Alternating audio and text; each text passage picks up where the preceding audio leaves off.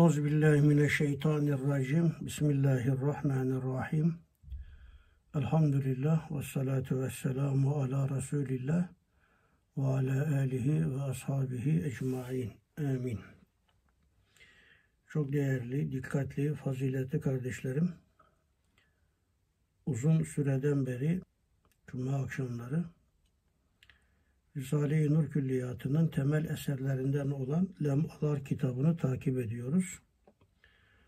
13. Lem'anın 6. işaretini geçen hafta okumuştuk. Bu 6. işaret aslında hülasa bir anlatım idi. Bunun açılımı diğer risalelerde kaynaklarını vermiştim. Özellikle 21. sözün ikinci makamı beş vecih, beş yara. İmanımıza gelen vesvese ve şüphelere karşı ve bir de amellerimize, ibadetlerimize gelen vesvese ve şüphelere karşı bu şüphelerin kaynağı nedir, nasıl olur? Ve gelirse biz nasıl bir tavır, vaziyet içerisinde bulunmalıyız? Ve vesveseden kurtulmanın yolları nelerdir? Vesaire gibi bu önemli mevzu üstünde geçen hafta baya ciddi bir şekilde durduğumu hatırlıyorum. Kaynaklar da vermiştim okuyacaktınız. Bugün aynı mevzuyu Hoca Efendi'nin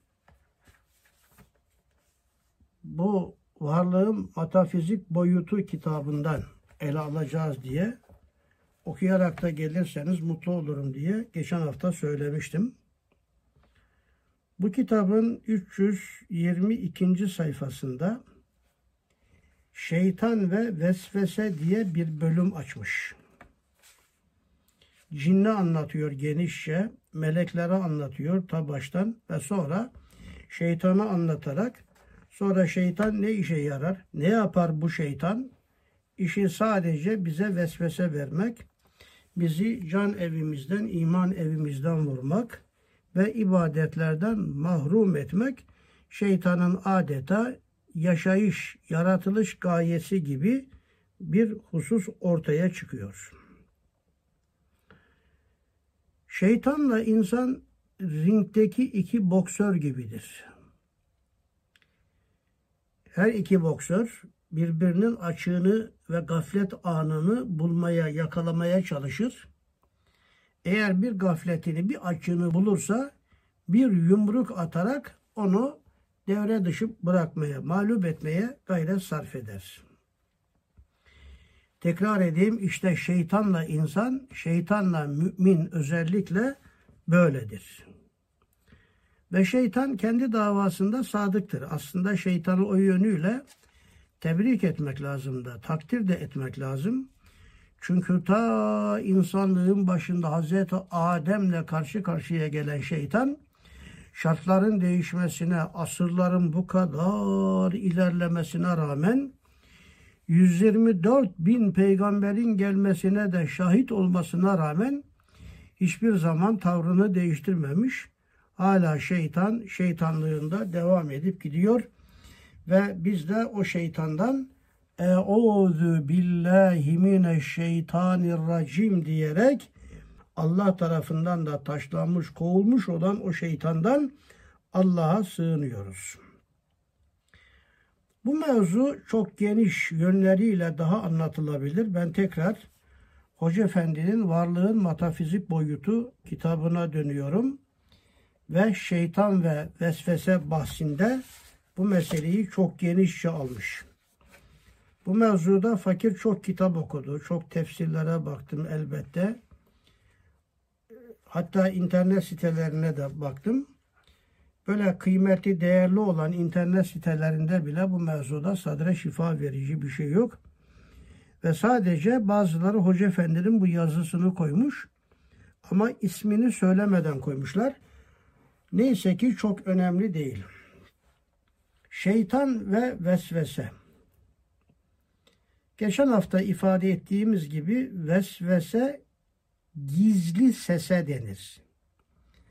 ellezî yüvesvisu fî sudurinnes insanların göğüslerine, göğsü içindeki kalbe veya kalbin yanındaki lümme-i şeytaniyeye atılan şeytan oklarına, şeytanın gizli, sinsi, desiseli seslerine vesvese deniyor. Vesvese kelimesi Kur'an-ı Kerim'de geçiyor. Ellezî yüvesvisu. Yüvesvisu orada bir fiil. Ama vesvese kelimesinin kendisi bir mastardır. Bazen bu mastar vesvese kelimesi şeytanın bir adı da olmuştur. Vesvas dendiği zaman veya vesvese dendiği zaman hemen şeytanın isimlerinden bir isim olarak şeytan da akla gelir.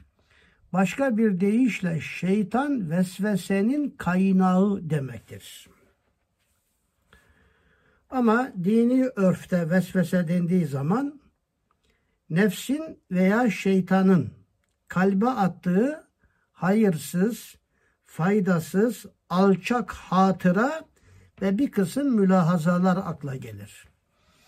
Demek ki vesvesenin iki tane kaynağı var. Bir şeytan, iki şeytanın içimizdeki ajanı olan, şeytandan daha tehlikeli, başımızın belası olan nefsi emmare. İki tane kaynağı var. Kur'an-ı Kerim'de nefsin vesveselerine işaret ederken Cenab-ı Hak şu ayet ve lekad halaknel insane ve na'lemu ma tuvesvisu bihi nefsuhu ve nahnu akrabi ileyhi min hablil verid. Aslında bu ayette nefsin insana verdiği vesveseden bahsediliyor. Nefsin insana verdiği vesvese budur. Bir de şeytanın insana verdiği vesvese vardır. Kur'an-ı Kerim'de bu da Araf suresi 20. ayette, Taha suresinde 120. ayette anlatılıyor. Araf suresi 20. ayetteki tabir fevesvese lehume şeytan. Fevesvese lehume şeytan. Şeytan o ikisine vesvese verdi. Yani Adem'e ve Havva'ya. Taha suresinde ise fevesvese ileyhi şeytanu Kale ya Adem hel edulluke ala şeceretil huldi ve mülkin la yeble. Yıkılmaz, ebedi kalacağın cenneti sana göstereyim mi dedi ve böylece Adem ebedi cennette kalma aşkıyla çünkü şeytan dedi ki şu ağaca yaklaşmadığın için cennette az kalacaksın. Ağaca bir yaklaşır meyvesinden yersen ebedi cennet senin dedi. Şeytanın bize attığı tehlikeler içinde en kötüsü sağdan hayır yaptırıyorum, iyi bir iş yaptırıyorum, faydalı şeyler yaptırıyorum zannıyla bize attığı oklar, okları içerisinde en tehlikeli husustur. Nefis, şeytandan daha müthiş ve daha tehlikeli bir düşmandır bizim için. Ve Efendimiz Aleyhisselam bunu anlattığı yerde E'da e'daike nefsükelleti beyne cembeyk buyuruyor. Senin en büyük düşmanın içinde sakladığın İmam-ı Buseyri'nin ilaveleriyle yemekle, içmekle, yatmakla beslediğin baklavalarla, sütlerle, kuş sütüyle biz nefse emmaremizi besleriz ve yün yataklarda yatmakla nefse emmaremizi besleriz, düşmanımızı. Halbuki cinli şeytanı böyle beslemeyiz. Nefse emmare bizim için şeytandan daha büyük düşmandır. Üstad Hazretleri bunun üstünde çok durmuş. Risale kaynaklarını da vereyim meraklılar için. 28. lamada E'ada e'adaike nefsü kelleti beyne cembey hadisi şerifinin kısa bir paragraf kadar üstad izahını yapmış ama bir kitap dolusu mana ifade ediyor. Evet, nefis ve şeytanın ikisinin beraber. Nefis ayrı vesvese verir, şeytan ayrı vesvese verir. Ama en tehlikelisi nefisle şeytanın aynı anda ikisinin beraber verdiği şüpheler ve vesveselerdir ki burada tek hedef insan insanı imansız yapma, imandan mahrum etme veya ibadet yapıyorsa onu ibadetlerden mahrum etme, kulluğu çok ağır, çok zor olarak gösterme ve böylece insanı sırat-ı müstakimden ettirip cennete giden yoldan alıp cehenneme giden yola sevk etmesidir. Şeytan veya nefse emmare vesveseyi önce kalbe atar. Eğer kalp çok sağlamsa ki imanla, imanıyla kalp sağlam bir imana sahipse oraya çarpar ve gerisin geriye gider. Oradan da gittiği yer hemen kalbin yanı başında, manevi kalbin yanı başında manevi bir merkez. Hadis-i şeriflerde geçer bu. Geçen hafta söylemiştim. Lümme-i şeytaniye diye bir yer vardı. Şeytanın lümmesi, küçük ve büyük günahlarla işi depoladığı, yaralandığı bir yer, şeytanın ok attığı merkez.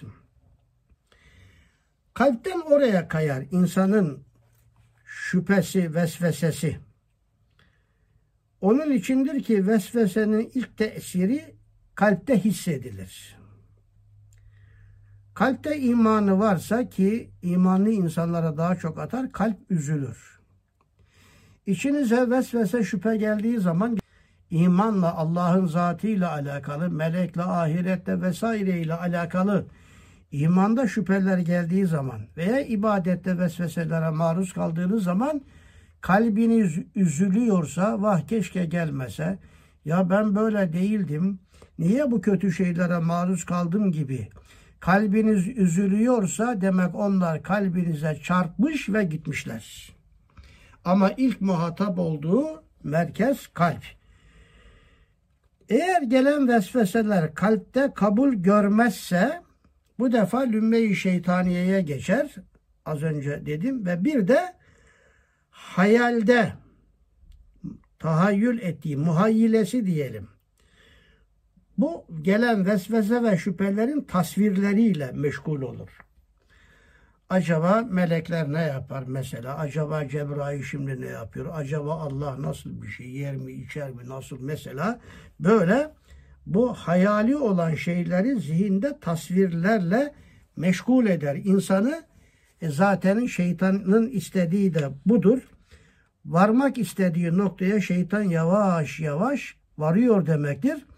Ama sen onlara ehemmiyet vermezsen, değer vermezsen onlar çekerler giderler. Şeytanın da icraatı boşa gider. Nefse emmare mağlup olur ve böylece sen kazanırsın. Kalpte kabul görmeyen vesvesenin hiçbir zararı yoktur. Bunu ezberlemeliyiz. Geçen hafta da geçmişti bu. Zira vesvese hayalden öte geçememiştir ve mantıkça da hayal bir hüküm değildir. Zan, hayal, mantıkça bir hüküm değil. Hayalinize gelen en kötü günahlardan bile ahirette hesaba çekilmeyeceksiniz. Hayal bir hüküm değildir. Vesvesenin kalpte kabul görmediğini anlamak ise gayet basittir.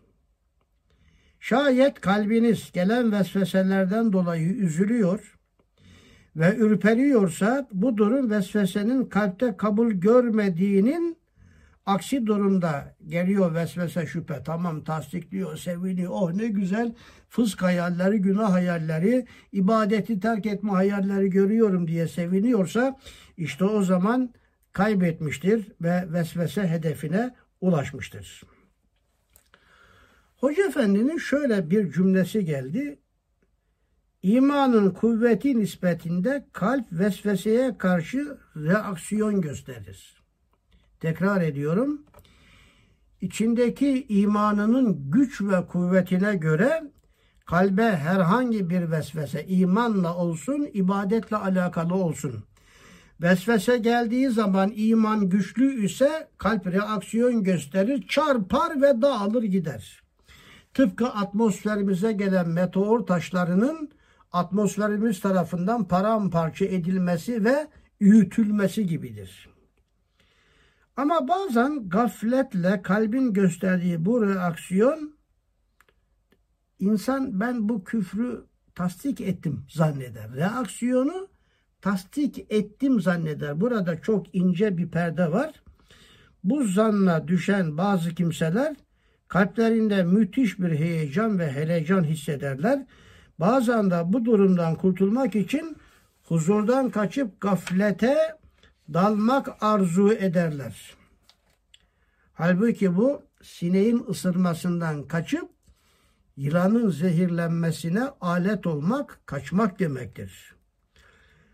Bunda bir tehlike yok. Sadece kalbin iman gücünden şüpheye karşı bir reaksiyonu var. Kalpte tasdik etmiş değil de zaten üzülüyor.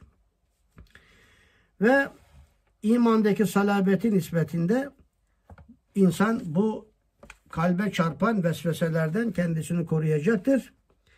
Ve bu manada kalbe çarpıp çarpıp da giden ne kadar imanda, amelde şüphe ve vesvese varsa hepsi insanın çok güçlü imanlı olduğunun göstergesidir. Efendimiz Aleyhisselatü Vesselam buna böyle bir hamleye imanın ta kendisi diye ifade etmiştir. 21. sözden bazı iktibaslarla Hoca Efendi'nin burada anlattıkları var. Şunlar, kalpten çıkan manalar ile hayalin dokunduğu lafızlar arasında bazen münasebet bulunmayabilir. Zira dıştan ve içten birçok sebep her zaman hayale tesir edebilir. Muhayyile dediğimiz hayal duygusu duygular içinde en çabuk ve tesir altında kalan duygudur. İnsanda en çabuk tesir altında kalan duygu hayal duygusudur. Ama hayalinize ne gelirse gelsin iyi veya kötü bunlar sizin içinizi bozmaz. Kötü gelenler de sizi imandan mahrum etmez ve bunlardan dolayı da ahirette de hesaba çekilmeyeceğiz. Kalpten çıkan mukaddes manalara yukarıda arz ettiği gibi herhangi bir tesir ile müteessir durumunda bulunan hayalin dokuduğu lafızlar arasında yakınlık veya temas var. Telaş edip heyecana kapılmamalıdır. Hiçbir zaman hayale gelen ister suretler isterse manalar olsun ikisinden de telaşa kapılmamalıdır. Ayrıca hariçte uzaklık sebebi olan zıddiyet hayalde yakınlık sebebi olabilir. Yani hayalinize gelenle mana birbirinden zıt olmasına rağmen bazen aynı yerde buluşabilirler. Bu acayip bir şeydir. Bazen tedai hayalat denen, tedai efkar denen zıtların çağrışımı vardır. Mesela namazda, secdede bazen en kötü şeyleri hayal edersiniz. Kabe'de en kötü şeyleri hayal edersiniz. Tuvalette, banyoda da en iyi şeyler aklınıza gelebilir. Zıtlarıyla hayal. Ve manalar da bazen zıtlarıyla gelir. Bunlar birleşse bile kalbinize, imanınıza herhangi bir zararı yoktur. Eğer zihin bu ve buna benzer hallere müptela olursa, hayalden çıktı zihine geldi vesvese olursa, tek iş o düşüncelerden vazgeçmek. Nasıl vazgeçeceğiz? Zihnimi benim bir sürü fısk, hayal, imana dair şüpheler meşgul ediyor. Ben bundan nasıl vazgeçeceğim? Ehemmiyet vermemekle onları zihnimizden silip atabiliriz. Üstad Hazretleri bunu sözlerin arkasındaki lemaatta anlatıyor. Ehemmiyet verdikçe büyür diyor. Ehemmiyet vermezsen söner gider. Mesela gece bir hayal ilişir size, bir mana gelir, zihniniz de onunla meşgul olur. Ya ah keşke uyursam, keşke uyursam biraz sabahta erken kalkıp işe gideceğim. Ehemmiyet verirsiniz, ah uyursam bunlar kafamdan gitse diye o da inadına gitmez. Halbuki ehemmiyet vermezseniz çeker gider siz de rahat rahat uyuyabilirsiniz. Ve bu mevzuda endişelenmemek lazım. Tekrar ediyorum kalpteki imanla siz üzüldüğünüze göre bu şüpheler, vesveseler isterse manalar halinde isterse zihne gelen manalar halinde olsun bunlar size zarar vermez. İmani vesveseler üstünde geçen hafta durmuştum. Vesvesenin en tehlikelisi budur. Ama imana dair gelen vesveseler yine hayalde olur. Kısmen zihne intikal edebilir. Tasavvurda kalabilir ama kalpten tasdik görmediği sürece bunların da bir değeri olamaz. Sözlerin arkasındaki lemaatta dimada merati bir ilim muhtelifedir mültebise diye bu başlıkta anlatılan bir yer var. Üstad orada dimağın mertebelerinden bahsetmiş. Tahayyül, tasavvur, taakkul, tasdik. Tasdik, iman tasdikte başlar. Altta ne var? Tahayyül var, tasavvur var, taakkul var.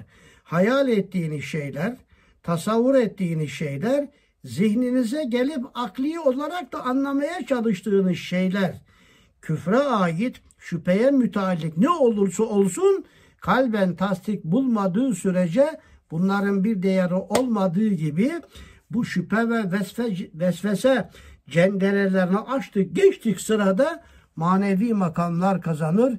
Manen de Allah'a doğru daha da yükselmiş olursunuz. Bu çok önemliydi. Tasdik başka, tasavvur, tahayyül başka. Risalelerden de bir bölümle merc ederek bu hususu aktarmış oldum. Geçen hafta daha detaylı geçmiştim. Bir de amellerimize gelen şüphelerden bahsediyor Hoca Efendi burada. İnsan daha çok buna musallat olur. Gusül abdesti aldı. Ya acaba şurama su değdi mi? Değmedi galiba. Gider bir daha alır. Abdest alır gelir. Ya bir kendisinde böyle sanki bağışlayın abdestini bozan bir yellenme gibi bir şey hisseder galiba. Abdestin bozuldu git bir daha al, git bir daha al. Altından kalkılmaz bunun. Ya bu din ne kadar zormuş diye sonra ameli terk edersin zaten şey, şeytanın da istediği budur.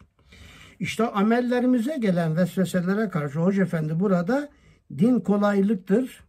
Zorlaştıran sonunda dine mağlup olur. Et dini yüsrün hadisi şerifini geçen hafta da aktarmıştım. Ve dinde zorlama yoktur. Din zorluk dini de değildir. Gelen bu tip vesveselere karşı ya böyle abdestin bozulsa da hadi bu defa böyle kılayım Allah kerim diyecek. Onlara aldırmayacak, değer vermeyeceksiniz. Böylece Hoca Efendi'nin bu şeytan ve vesvese bölümünde şu ana kadar okuduklarım sadece kısa bir izahtan ibaretti. Zaten geçen haftada bunların üstünde durmuştuk. Risale kaynaklarını vermiştik. Şimdi Hoca Efendi madde be madde bu vesvese üstünde durup bir değerlendirmesini yapmış. Madde 1. Bileceğiz ki kat'i bir şekilde vesvese imanın kuvvetindendir. Hem imanı kuvvetlendirir, vesvesenin merhalelerini, akabelerini, tepelerini aştığı nispet hem imanını kuvvetlendirir ve hem de imanı kuvvetli olana şeytan daha çok vesvese verir. Bir gün bir sahabi geldi Efendimiz Aleyhisselatü Vesselam'a dedi ya Resulallah ben İslam'dan önce çok içim temizdi yani. Hiç içimde bir kötülük, bir vesvese, bir şüphe böyle beni rahatsız edecek bir şey gelmiyordu içime. İman ettim. Bir Müslüman oldum. Şeytan bütün benle uğraşıyor galiba dedi. İçime kötülükler geliyor, imanla alakalı yanlış düşünceler geliyor, ibadetime vesveseler. Ya ben Müslüman olmakla acaba daha mı kötü oldum demek istedi. Efendimiz Aleyhisselam beli kelamıyla ona buyurdu ki şeytan içinde kıymetli eşya olmayan eve girmez. Yani sen daha önce boş bir ev gibiydin. İslam'dan, imandan önce. E boş eve şeytan hırsız niye girsin ki? Senin kalbine şeytan niye? Zaten onun safındasın demek. Ama eşya, kıymetli eşya bir eve girerse özellikle mücevherat, elmas, lü'lü, akik yani kıymeti ölçüsünde değer fazla olursa bir evde e, hırsızlar oraya girmek için de elbette bütün gücünü kullanacaktır. Onun için tekrar ediyorum bu hadis-i şerife dayanarak da vesvese kuvvetli imanı olanlara daha fazla gelir ve bunları aşabildiği nispette de aşmanın yolları anlatıldı. Hoca Efendi de anlatacak. O nispette imanı daha da mesafe ve mertebe kat eder. Evet bu vesvese imanın kuvvetindendir bölümüne kısa temas ettim. Okumanızı tavsiye ediyorum. İkinci maddeye gelince vesvese kalbin malı değildir. Bunu bileceğiz. Evet, ısrarla zaten vesvese bahsinin en başından bu ana kadar bunun üstünde durup bunu vurgulamaya çalıştık. Vesvese ve şüpheler gelince kalbimiz üzüldüğüne göre onlar bizim kalbimizin malı değildir ve şeytandandır, nefistendir. Değer vermemek suretiyle kendimizi korumuş ve muhafaza etmiş olacağız. Bu mevzuda da bir hayli anlatımı var Hoca Efendi'nin. Onun için okumanızı tavsiye ediyorum. Üçüncü maddeye gelince vesvese ile alakalı değerlendirmede vesveseye maruz kalp kötülerin çerçöp attığı pınara benzer tabirini kullanmış Hoca Efendi. Böyle bir başlık vermiş. Çok önemli bir başlık. Dağın bağrından su kaynıyor. Pınar tertemiz. Bazı çoluk çocuk da kötü düşünceli insanlar da oradan çıkan suyun üstüne tarladan şuradan buldukları çer çöp, saman çöpü ve başka çöpleri atarak o pınardan çıkan suyu pislemek istiyorlar. Pisleyebilirler mi? Asla. Çünkü kaynayan su o çer çöpü üstünde alıp götürecektir. Yine su kaynaklarıyla beraber tertemiz olmaya devam edecektir. Evet akan su üzerine atılan o çer çöpü götürecek ve safiyetini yine muhafaza edecektir. Sizin kalbiniz, imanınız berrak, pırıl pırıl bir pınar gibi ise o zaman onu bulandırmak için üzerine atılan tozun, toprağın ona hiçbir zararı olmayacaktır diye anlatıyor. Burasında ayrıca kendinizin okumasını tavsiye ederim. Hoca Efendi'nin vesvese ile alakalı değerlendirmesi içinde dördüncü maddeye gelince vesvese iradi değildir. İnsan iradesiyle mükellef olduğu amellerden mesuldür. Vesvese iradi olmayıp fiiliyata dökülmüyorsa insanı mesul etmez. İşte bunun bilinmesi lazımdır. İrademiz ve şuurumuza taallük etmediği şeylerden biz mesul ve mükellef değiliz. Nitekim sahabe-i kiram da böyle yaptı.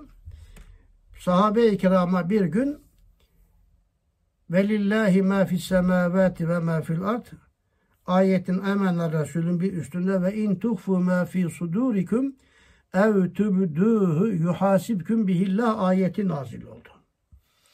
İçinizde olan şeyleri ister açıya çıkarın, isterse gizleyin, onlardan hesaba çekileceksiniz.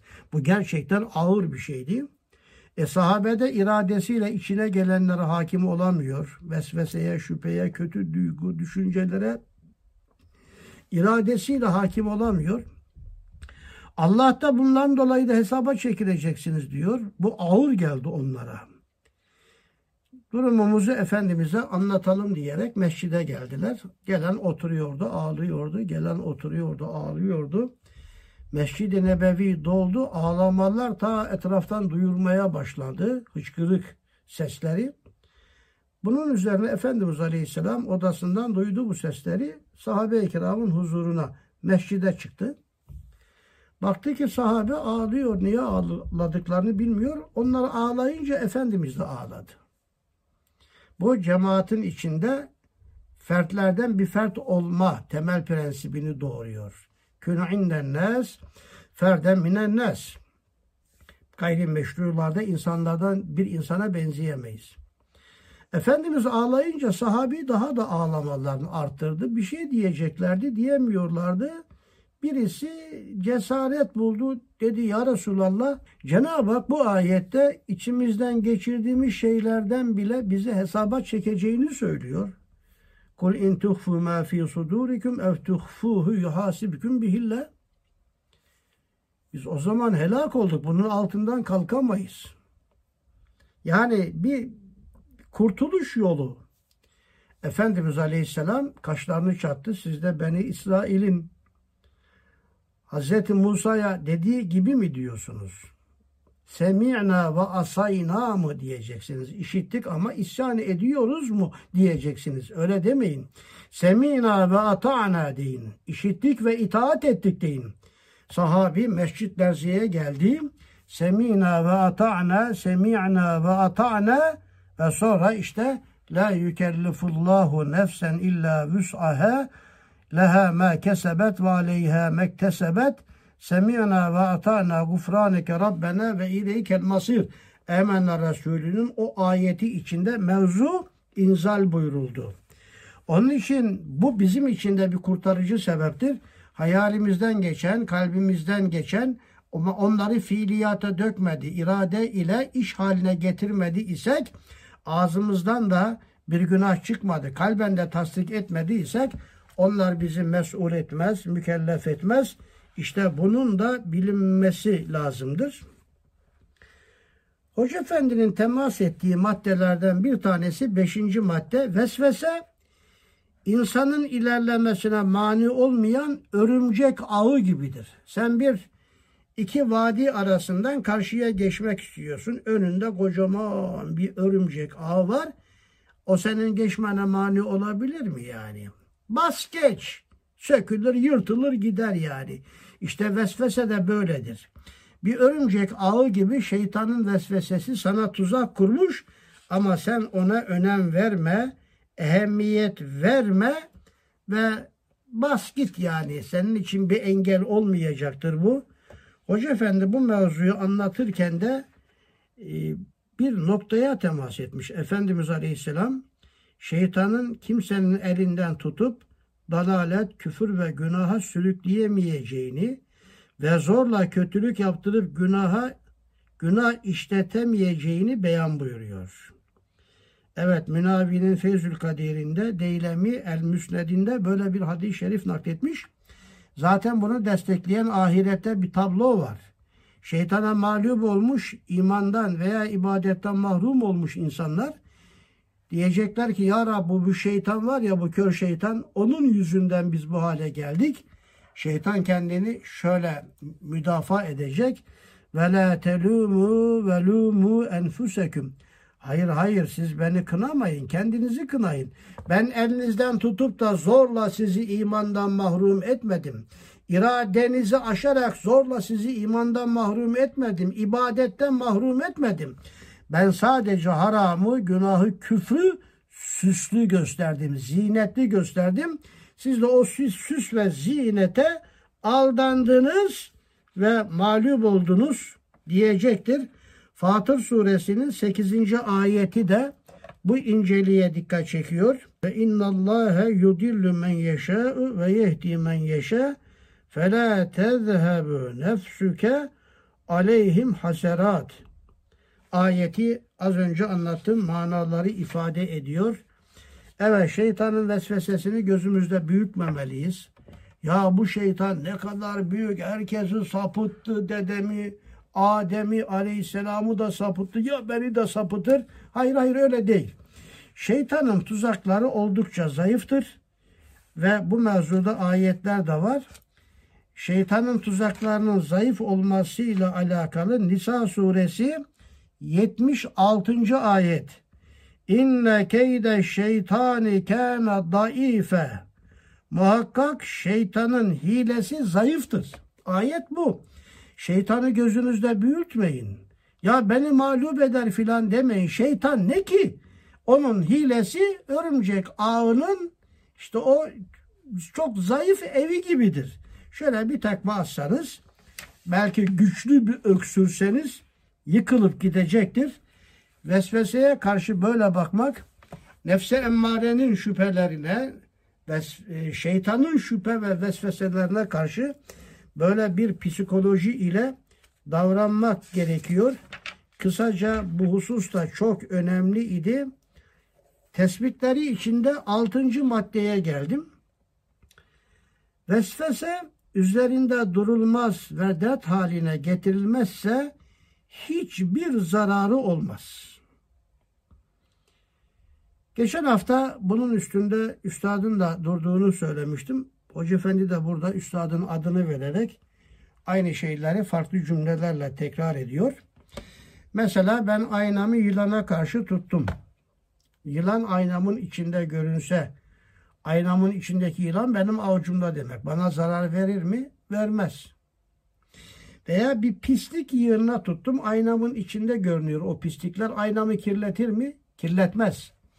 Senin kalp aynana veya safi duygular aynana şeytan tarafından gelen pislikler, eracif, kötü duygular, kötü düşünceler bunların hiçbirisi senin imanına, ameline ve zarar, zarar vermediği gibi seni günaha da sokmaz. Onun için onları çok dert etmemek lazım. Önem vermemek lazım. Ve üflersen of of ya ne kötü oldu ne kötü insanım ben içimden neler geçiyor filan dersen üf üflersen balonu üflemek gibi şeytanın o vesvese ve şüpheleri de şişer, büyür, dehşetlenir. Bir iken ikileşir ve bu da senin zamanla ona mağlup olman demektir. Değer vermemen gerektiğine dikkat çekmiş. Yedinci maddeye gelince vesvese zararlı tevehüm edildiği zaman zarar verir. Zararlı tevehüm edersen bütünüyle seni imandan yine mahrum edemez. Az zarar verir. Yani yani sen de bir sarsıntı yapar. Ne gibi? Arı kovanı gibi. Arılar hücum etti mi üstüne böyle.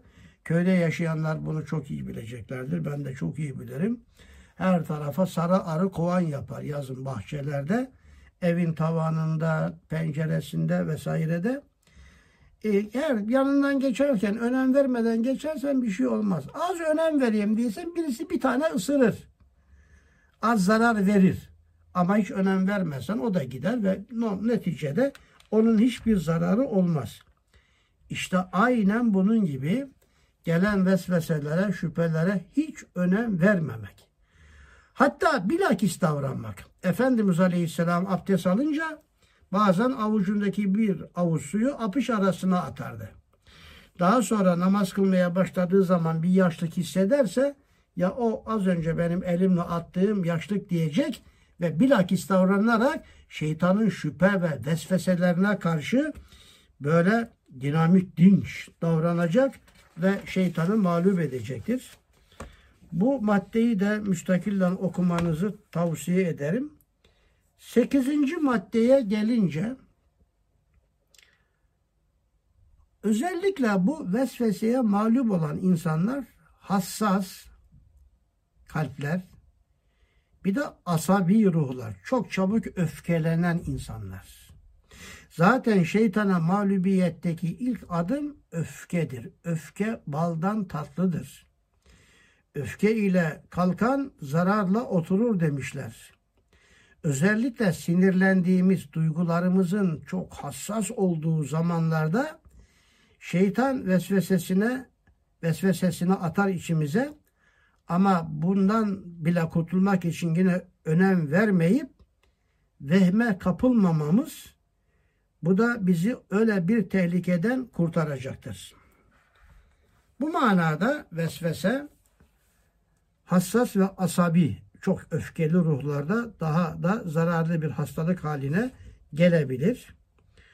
Onun için şeytanın bizi bu noktada vurmaması açısından bu mevzuda yeise düşmemek, ümitsiz olmamak, artık ben mahvoldum dememek gerekiyor. Ve Üstad Hazretleri bunu anlatırken de bir kumandan misali veriyor. Bir kumandan var. Tam karşısında bir ordu var. Çarpışacaklar. Sağ cenahta, sol cenahta düşman tarafında ordular yok. Sadece merkezde. Tam bizim karşımızda. O kumandanın karşısında bir ordu var. Sağ tarafında da belki düşman vardır diye merkezdeki ordunun bir kısmını sağ cenaha çekse kumandan, serseri kumandan diyor Üstad buna. Karşıdaki düşmanın sol cenahında ordu yok. Olabilir ihtimaline binaen merkezdeki ordusunun bir kısmında sol cenaha gönderse, merkezi zayıflatsa ve ordu kumandan da düşman da bunu görünce hücum eder ve onu perişan eder. Şimdi ben geçmişte şu kadar vesvese şüpheye maruz kaldım. Ya ben çok öfkeli, hassas bir adamım. Gelecekte de şu kadar böyle vesveseye, şüpheye maruz kalacağım diye merkezindeki gücünü dağıtıp da sağa sola atar da şeytan da zayıfladığını görünce hücum eder. Öyleyse geçmiş geçti. Tövbe ederiz varsa günahımız. Gelecekte daha Allah kerim gelecekte ben yaşayacak mıyım bakalım deyip şeytanın vesvese ve şüphesine karşı şu andaki bütün gücümüzü şu ana teksif edip şeytanın bütün o zayıf emareleri, zayıf emellerine karşı güç ve kuvvetimizi toplayıp şeytanı, şeytanın attığı şüphe ve vesveseleri mağlup edebiliriz. Dokuzuncu maddeye gelince ibadet ile vesvesenin manyetik alanından hemen uzaklaşıp onun psikolojik tesirinden çıkılmalıdır. Bu mevzu o kadar önemli ki burada en uzun anlatılan mevzu bu olmuş. Evet şeytan bizim kalbimize girmek ister. Fakat biz hemen abdest alırsak özellikle öfkelendiğimiz zaman öfkelendiğiniz zaman abdest alın. Bir şekil değiştirin. Oturuyorsanız yatın mesela. Yatıyorsanız kalkın. Bu odadaysanız başka odaya gidin. Çıkın şöyle bir dolaşın. Bir hal değişimiyle öfke de değişebilir. Ve öfkelendiğiniz zaman şeytandan gelen vesveseler daha çok olabilir dedik. İşte şeytanın bu tayfları karşısında hadis şöyle e, öfke şeytandandır. Şeytan da ateştendir. Ateşi de su söndürür. Abdest de su ile alınır veya gusül. Abdest alırsanız şeytanın o öfkelendirmesine karşı o sinir, asabiyet, gerginlik halini bertaraf edebilirsiniz. Veya yer değiştirmekle. Bu yer değiştirmede de en güzel abdest almak ve ibadete durmak da namaza başlamak da mesela bir şekil değişikliğidir. Efendimiz Aleyhisselatü Vesselam e, işte bunları yapmıştır. Burada şöyle bir ince vak, vaka var. Mustalık oğulları seferinden dönülürken Beni Müreysiye vakası da deniyor. Çölde gece çok yorgun geldiler. İşte belli bir gecenin yarısından geçince orada biraz istirahat ettiler çölde. Efendimiz Aleyhisselam da vardı. Bir uyandılar ki güneş doğmuş. Efendimiz Aleyhisselam dahil sahabe-i kiram sabah namazına kalkamadılar. Haşa Efendimizin sabah namazına kalkamaması şeytan da onun ensesine üç düğüm attı yat yat dedi şeytana mağlup olduğu manasında değildir. 19. mektubun 4. nükteli işaretindeki altı esasa dikkatle bakınız. Orada Efendimiz Aleyhisselam ümmet bazen sabah namazına kalkamazsa nasıl davranacağını fiilleriyle göstermek için olmuştur. O hikmetleri vardır. Allahu Ekber diyen kalkıyordu. Efendimiz Aleyhisselam da kalktı. Sabah namazını kılacaklar. Eda emmi kaza emmi. Eda en kılacaklar. İmam kıraatında cemaat halinde cehri okuyacak. Tıpkı sabah namazı kılıyor gibi. Ama Efendimiz Aleyhisselam buyurdu ki burada bir şeytan tayfı var. Şeytanın manyetik alanı var burada. Sabah namazına kalkamadık. Şimdi buradan biraz gidelim ileride başka bir yerde namazımızı orada eda edelim buyurdu. Şeytan tesiri, şeytan atmosferi, şeytanın manyetik alanları içerisinden çıkıp başka noktalara ulaşmaya çalışmak. Efendimiz Aleyhisselatü Vesselam bunu ifade ediyor. Ve bir de hadis-i şeriflerde ezan okununca şeytan gider. Şeytan vesvese ve şüphe attığı zaman içinize kötülükler namazın dışında iseniz ezan-ı Muhammedi okuyun. Efendimiz Aleyhisselam buyuruyor ki ezan okunurken şeytan ezan sesini duyamayacağı yere kadar durat çıkartarak gider. Durat bağışlayın yerlenmenin seslisi. Ezan bitince yine gelir.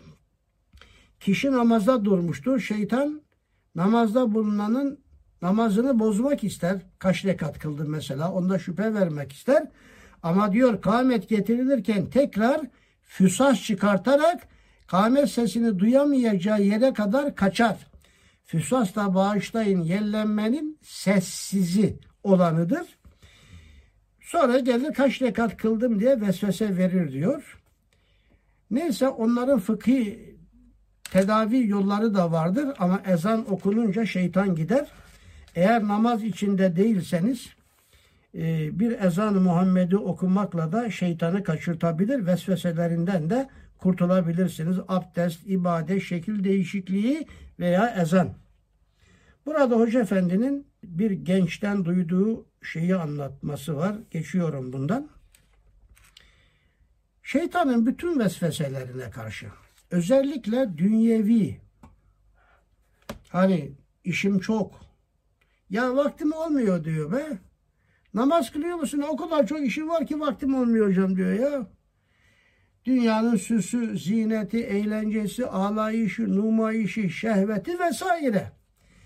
Bunlar da şeytanın kullandığı argümanlardır. İnsanı yoldan sapıtmak için buna karşı dünyanın fani olduğunu bilerek şeytana mukabele etmek gerekiyor. Bu mevzuda Kur'an-ı Kerim'de o kadar çok ayet var ki Ali İmran suresi 185. ayet. En'am suresi 31, 70 ve 130. ayetler En'am suresi 32'de de var. Ankebut suresi 64, Mümin suresi 39, Muhammed suresi 36, Hadis suresi 20. ayet. Bunlardan bir tanesini okuyacağım.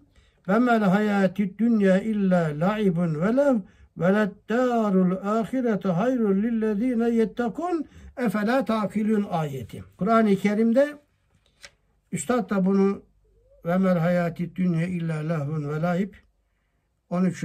sözde var bu. Dünya hayatı bir eğlence ve bir oyuncaktan ibaret.